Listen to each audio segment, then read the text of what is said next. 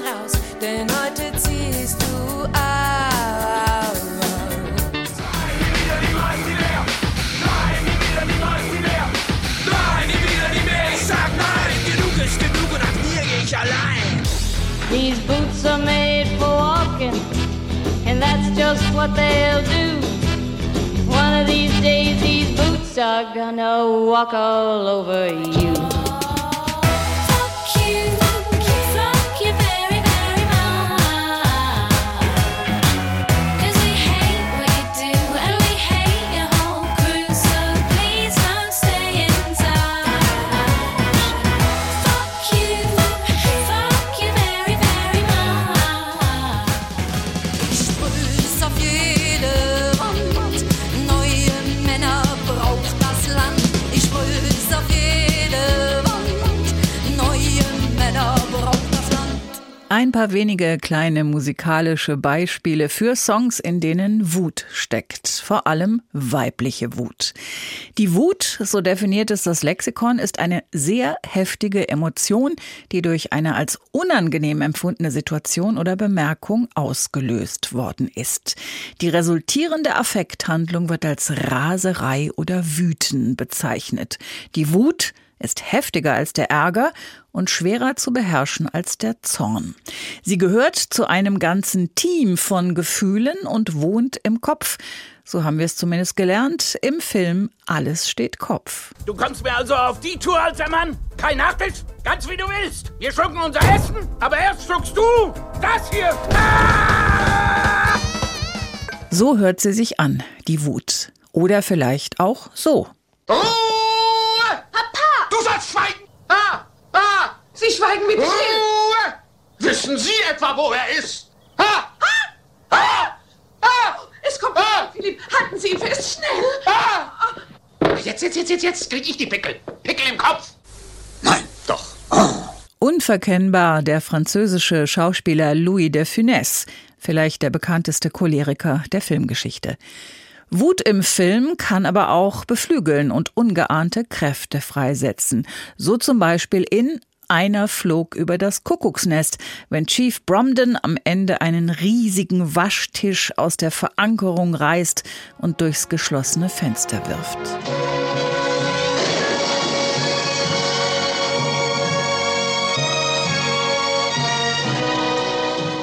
Raus aus der menschenverachtenden Psychiatrie und auf in die Freiheit. Wut als Wegweiser in ein neues, in ein anderes Leben. Ganz prinzipiell aber hat die Wut ein ausgesprochen schlechtes Image. Sie steht in der Hitliste der Gefühle ganz weit unten. Aber wissenschaftliche Studien zeigen, dass dauerhaft unterdrückte Wut Krankheiten hervorrufen kann, von hohem Blutdruck bis zu Depressionen und Suchterkrankungen. Andererseits, wer seine Aggressionen immer rauslässt, lebt auch nicht gesünder, denn ein ordentlicher Wutanfall macht dem Körper richtig Stress. Ganz abgesehen davon, dass auch andere leiden. Wie also richtig umgehen mit der Wut? Friederike von Adakas ist Pädagogin und systemischer Coach. Sie veranstaltet sogenannte Wutkraft-Seminare und hat unter diesem Titel auch ein Buch geschrieben. Ich habe sie gefragt, wie sie Wutkraft definiert. Und da sind wir im Grunde ganz nah dran an der Filmszene von gerade eben. Also Wutkraft ist für mich die positiv genutzte und bewusst eingesetzte Wut. Also wenn ich die Wut als ein Gefühl sehe, was mich informiert. Und wenn ich davon ausgehe, dass wenn ich eine Situation beobachte oder etwas höre, was für mich nicht stimmt, dann ist die Wut das Gefühl, was mich dafür unterstützt oder dabei unterstützt, für die Veränderung zu gehen. Das heißt, die Reaktion muss eigentlich kommen, bevor der Wutausbruch käme? Das ist auch eine spannende Frage oder eine spannende Annahme, denn bei vielen von uns ist es ja tatsächlich noch so, dass wir denken, sobald Wut im Spiel ist, ist diese explosiv laut aufbrausend und eher zerstörerisch als in irgendeiner Form verbindend. Und in der Art und Weise, wie ich auf die Wut schaue, kann ich sehen, dass die Wut ein Gefühl ist, was ich von 0 bis 100 Prozent fühlen kann. Also in sehr unterschiedlichen Intensitäten. Und mir hilft das Bild, dass der allerkleinste Wutausdruck zum Beispiel das Entfernen eines Fussels von meinem Pullover sein kann. Weil dieser Fussel auf meinem Pullover, der stimmt für mich nicht. Wenn ich dann schaue, wo siedeln viele Menschen den Wutausbruch an, dann ist der meistens schon bei 85 Prozent. Und das ist natürlich ganz was anderes, als ich verändere eine Kleinigkeit, wie ich schließe das Fenster, weil es mir im Nacken zieht, oder ich ziehe mir einen Pullover an, weil mir kalt ist, weil es für mich nicht stimmt, dass ich friere.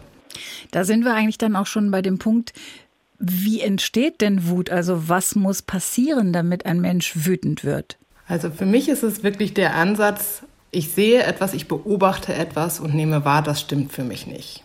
Das ist der Moment, wo die Wut einsetzt und sagt, ich brauche eine Veränderung. Und die Wut ist für mich der Antreiber dafür, dass ich in die Handlung gehe. Dass ich für mich einstehe, dass ich eine Grenze setze, dass ich mein Wort erhebe, dass ich mitteile, was für mich gerade nicht passt.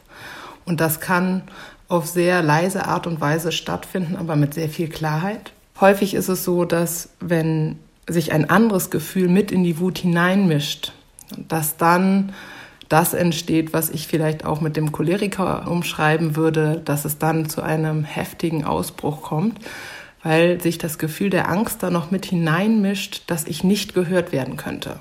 Wir haben ja Beispiele gehört. Also wenn da jemand wie Louis de Funès in seinen Filmen rumwütet, dann finden wir das lustig. Es ist ja auch inszeniert. Aber im richtigen Leben möchte ja so ein Choleriker wirklich niemand um sich haben. Also Wut einfach immer rauslassen, das kann es ja auch nicht sein, oder? Genau, das ist die Stelle, von der ich gerade gesprochen habe. Also es geht darum zu schauen, was ist der Situation angemessen. Und da kommt dann auch aus meiner Sicht nochmal der Aspekt mit hinzu. Ist es ein Gefühl oder ist es eine Emotion? Äh, Mir hat die Unterscheidung sehr stark geholfen, dass ein Gefühl das ist, was so für maximal drei Minuten auftaucht. Und gibt mir dann Signale, zum Beispiel bei der Wut, das stimmt für mich nicht. Und dann kann ich dieses Gefühl nutzen, um in die Handlung zu kommen.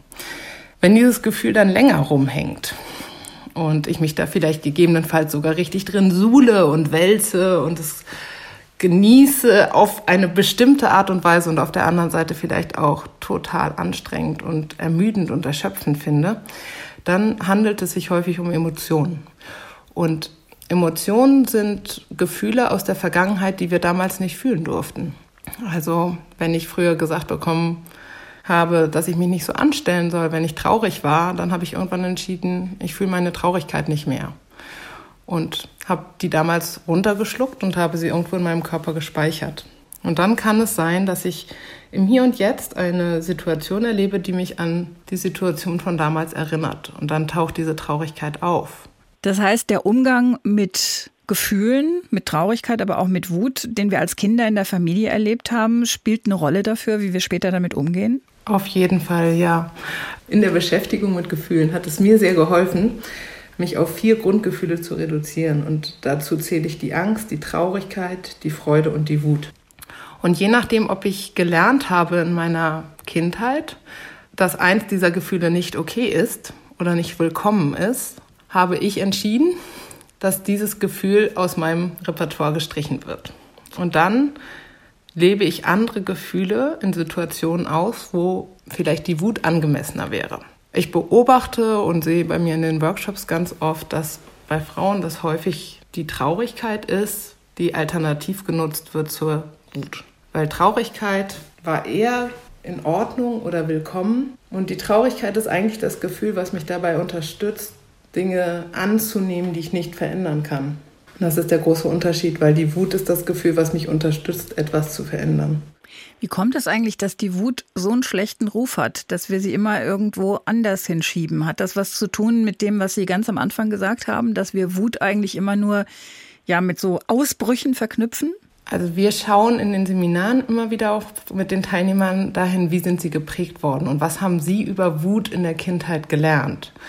Und da gibt es ja, um nur einige Dinge vielleicht zu benennen, ja, es ist verbunden mit Zerstörung, mit Gewalt, mit Verletzung. Es ziemt sich nicht, es ist unangemessen. Ich höre auch häufig, es ist unweiblich oder kindisch oder unreif.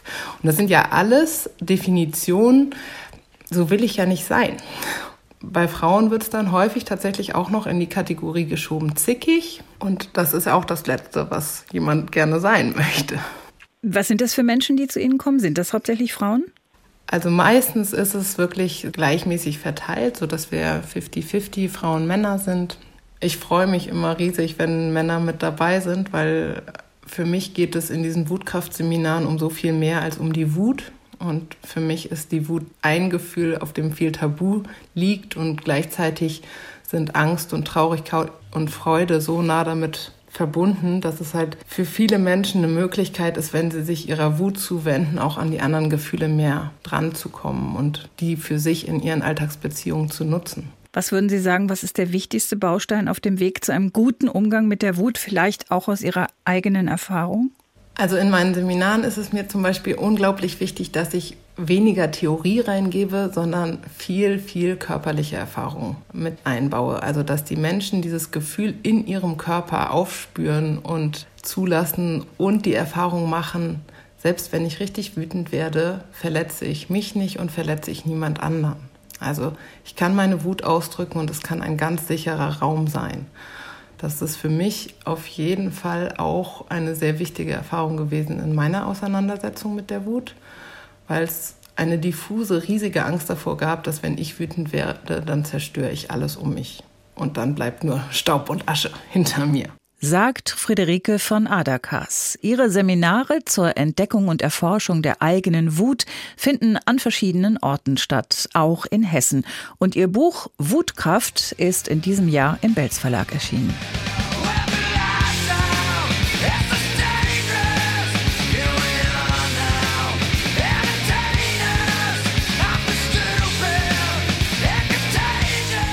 In diesen Tagen ist es 30 Jahre alt geworden. Das Album Nevermind von Nirvana. Ein Album, das als eins der wütendsten der Rockgeschichte gilt und Kurt Cobain zum Superstar machte was der wiederum auf Dauer nicht aushielt. Musik voller Wut gibt's eine Menge, ganze Playlists mit Hörempfehlungen, je nach dem Auslöser der Wut.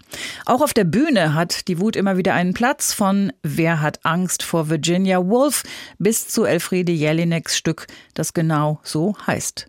Wut. Wenn wir auf die Malerei gucken, da hatte die Wut sehr lange Zeit nichts zu suchen. Überhaupt. Große Gefühle darzustellen, das war bis etwa zur Barockzeit verpönt. Es galt einfach als nicht besonders christlich. Ein guter Mensch nahm alles hin. Schließlich hatte Jesus am Kreuz auch keine Gefühle gezeigt. Ab dem 17. Jahrhundert aber kann man dann durchaus Beispiele finden. So enthauptet Judith den Feldherrn Holofernes auf einem Gemälde von Artemisia Gentileschi mit viel Blut und einiger Wut. Edward Munk malte für die Eifersucht Menschen mit wutrotem Kopf, wutrotem Bart und wutroten Haaren. Maximilian Klevers Fanatiker stehen vor Wut die Haare zu Berge. Die Clytemnestra von John Collier stützt sich auf eine riesige Axt, an der noch das Blut klebt, und sie hat einen Blick, der keinen Widerspruch duldet. Die Furien auf dem Bild, die Reue von Orestes von William Adolphe Bouguereau sehen ausgesprochen wütend aus und auch den Soldaten, die Simson auf dem Bild von Rembrandt die Augen ausstechen, steht die Wut ins Gesicht geschrieben. Soweit die Kunst. Und wie ist das im richtigen alltäglichen Leben? Da erleben wir Wut zum Beispiel jedes Wochenende im Fußball. Ja, was glaubt ihr eigentlich? Wer, wer euch alle finanziert? Die Leute in den Logen, denen wir die Gelder aus der Tasche ziehen. Ohne die hätten wir nämlich keine Allianz Arena. Da würdet ihr nämlich jetzt wieder im Schnee und Eis spielen. Ich kann diesen Käse nicht mehr hören und bei jedem Spiel, wenn wir kein Tor geschossen haben und dann ist noch ein tieferer Tiefpunkt, als wir eigentlich schon hatten. Also so einen Scheiß, den kann ich nicht mehr hören. Strunz ist zwei Jahre hier, gespielt sein Spiel. Ist immer verletzt. Was erlaubt Strunz?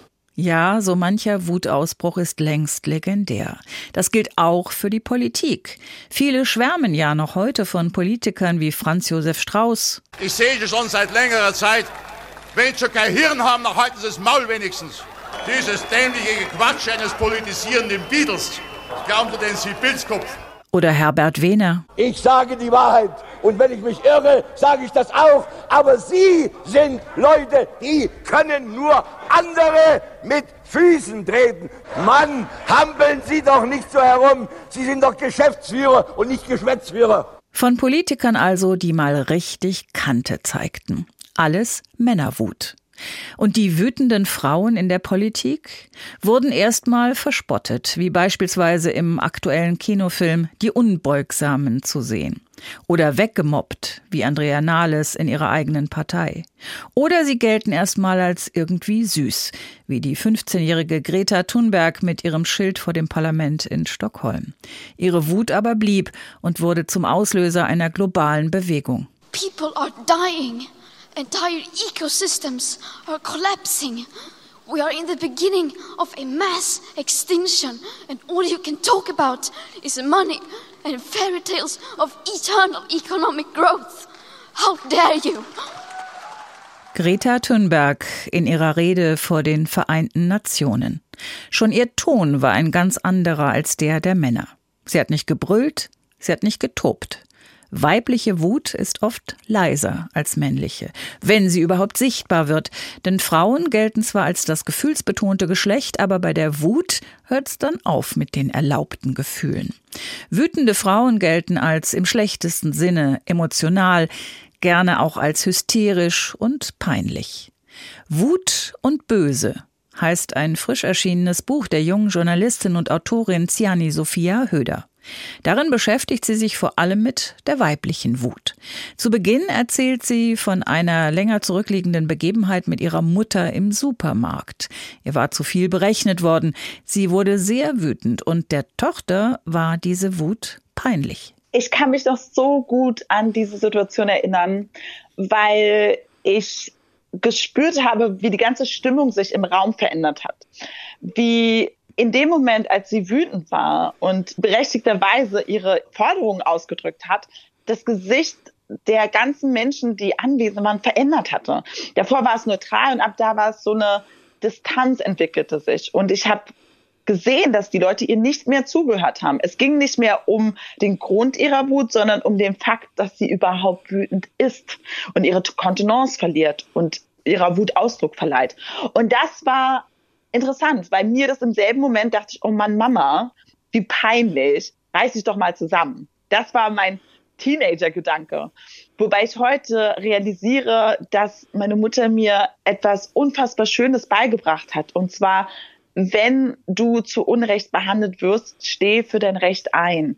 Was nicht immer leicht ist, gerade mit einem Umfeld, das die Wut von Frauen so unfassbar anders bewertet.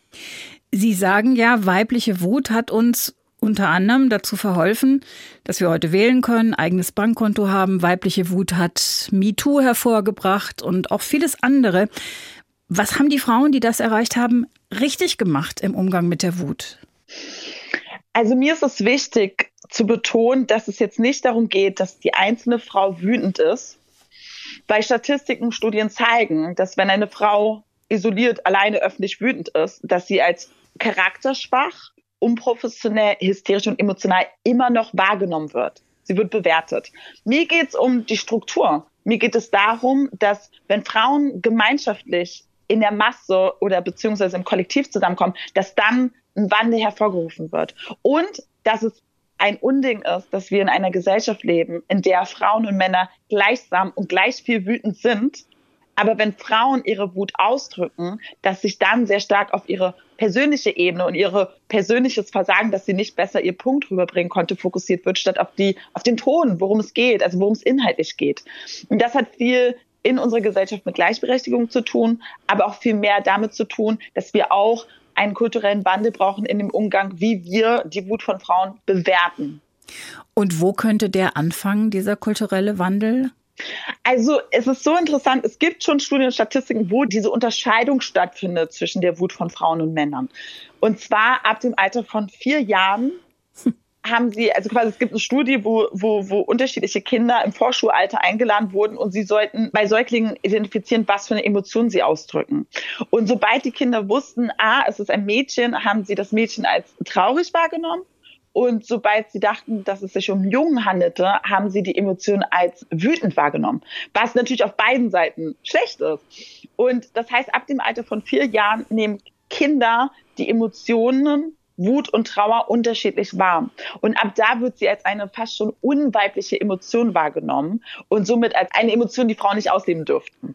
Das ist ganz interessant, was Sie sagen, weil ich habe gerade ganz frisch gelernt, dass es bei Frauen oft so ist, dass sie eine Traurigkeit haben, hinter der sich aber eigentlich Wut verbirgt und bei den Männern es oft umgekehrt ist. Das heißt, wir müssten wirklich, wirklich Ja. ganz vorne anfangen ähm, bei dem, was wir für uns selber und damit auch für unsere Kinder an, an Gefühlen zulassen. Absolut. Es fängt früh in der Sozialisierung an. Und es geht, in meinem Buch analysiere ich natürlich die Wut von Frauen, aber es geht auch um die Trauer von Männern. Und dass die Emotion gegendert wird, führt zu vielen Problemen in unserer Gesellschaft. Wut hat unfassbar viel mit Macht zu tun. Wer im Büro darf wütend sein, ohne irgendwelche Folgen zu erleben? Und Wut ist gleichzeitig auch ein innerer Kompass, der mir zeigt, ah, hier passiert etwas, was ungerecht ist. Und dass das heraussozialisiert wird aus Frauen, ist ein Unding und hat viel mit dem Thema Gleichberechtigung zu tun. Bei der Trauer ist es unfassbar interessant, dass ich mit unterschiedlichen Frauen gesprochen habe und gefragt habe, wann warst du das letzte Mal wütend? Zum einen ist es eine sehr schwierige Frage, herauszufinden, wann ich wütend war, weil wir als Frauen ziemlich früh lernen, dass wir eigentlich nicht wütend sein sollten. Das heißt, es gibt auch viele Frauen, die ihre eigenen Emotionen nicht so klar deuten können im Sinne von bin ich wütend oder bin ich traurig. Und Trauer ist eine gesellschaftlich akzeptiertere weibliche Emotion, weil Trauer süß ist. Trauer macht, man macht sich dann klein, man ist ein zu rettendes Wesen, man ist auch so ein bisschen gelähmter und ruhiger und es ist so angenehmer als jetzt Wut, weil Wut ist laut, Wut ist kompliziert, absolut kompliziert und Wut ist sehr raumeinnehmend und das sollen Frauen in patriarchalischen Strukturen auf keinen Fall tun. Wenn wir sagen als Gesellschaft, dass uns Menschen wichtig sind und dass wir sie für wertvoll erachten, sind wir auch wütend, wenn es um ihre Belange geht. Andersherum geben wir Leute, die wir als wertvoll erachten, den Raum wütend zu sein und geben ihnen den Raum, ihre eigenen Bedürfnisse oder ihre eigenen Gefühle kundzutun. Und dass wir immer noch in einer Gesellschaft leben, in der wir sagen, die Wut von Frauen ist irrational, emotional, hysterisch, sagt auch das, zeigt uns auch, dass die Belange für Frauen nicht so relevant sind. Es gibt ja beispielsweise sogenannte Wuträume, auch Anger Rooms oder Crash Rooms genannt. Da kann man einfach mal toben. Oder hier in Hessen, in Offenbach zum Beispiel, einen Schrottplatz, wo da kann man ein Auto kurz und klein schlagen, also Wut rauslassen. Was mich sehr überrascht hat, Sie schreiben das auch in Ihrem Buch, laut Betreiber solcher Wuträume sind 70 Prozent der Kunden Kundinnen. Hat Sie das auch überrascht? Eigentlich nicht. Also, weil die Wut ist ja da. Sie ist ja auch absolut da. Frauen und Männer, wenn sie in die Forschung, also wenn sie bei Untersuchungen, wenn Frauen und Männer ins ähm, Labor geholt werden, sind sie gleichsam wütend. Also die Wut ist auf jeden Fall da. Der Raum, um die Wut auszudrücken, ist nicht da. Und das hat schon eine lange Tradition wir haben seit 102 Jahren als Frauen die Möglichkeit zu wählen. Und eines der Argumente, warum Frauen nicht wählen sollten, war, dass sie zu emotional sind, um machtpolitische Entscheidungen zu treffen. Das fühlt sich eigentlich an wie heute, weil das eine Argumentation ist, die wir nach über 100 Jahren immer noch hören, dass Frauen für gewisse Positionen und Entscheidungen zu emotional seien.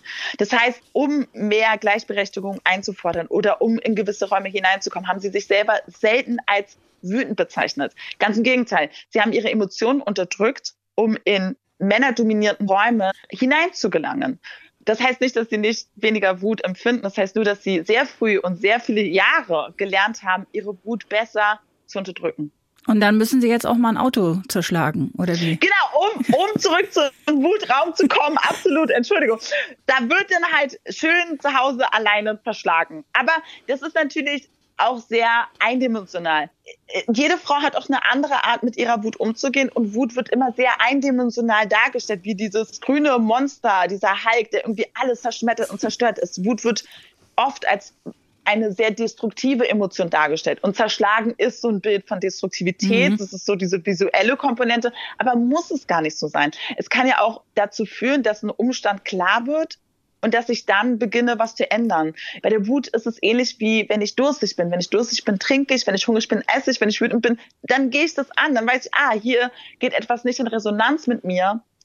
Das tue ich jetzt kund und das ändere ich jetzt.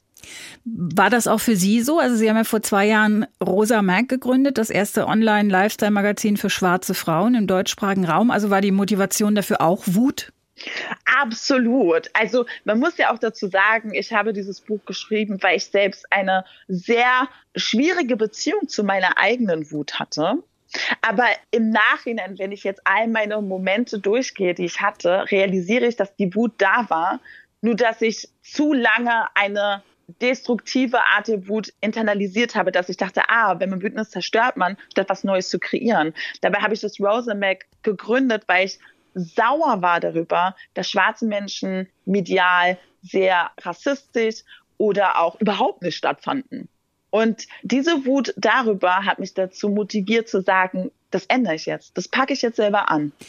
Jetzt ist Ihr Buch über die weibliche Wut gerade erschienen. Also das heißt, die Arbeit daran ist erstmal zu Ende. Was ist das Wichtigste, was Sie selber daraus mitgenommen haben, vielleicht auch gelernt haben an dieser Erfahrung?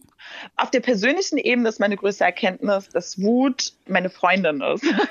also im Sinne von, Wut ist ein Kompass, der mir zeigt, dass etwas nicht gerecht abläuft. Und es ist eine Reaktion. Und gleichzeitig ist Wut auch ein Funken Hoffnung. Weil wenn ich wütend bin, dann sind mir viele Dinge auch wichtig. Und ich habe Hoffnung, dass ich das ändern kann. Ansonsten wäre ich nicht wütend. Das Gegenteil wäre Verbitterung oder Frust. Aber Wut bedeutet, mir ist es wichtig. Und deswegen setze ich mich dafür ein. Und deswegen entsteht all diese Energie in mir. Sagt Ziani Sophia Höder. Ihr Buch heißt Wut und Böse und ist erschienen im Verlag Hansablau. Das war HR Info Kultur. Den Podcast finden Sie auf hrinforadio.de und in der ARD Audiothek. Mein Name ist Dagmar Fulle.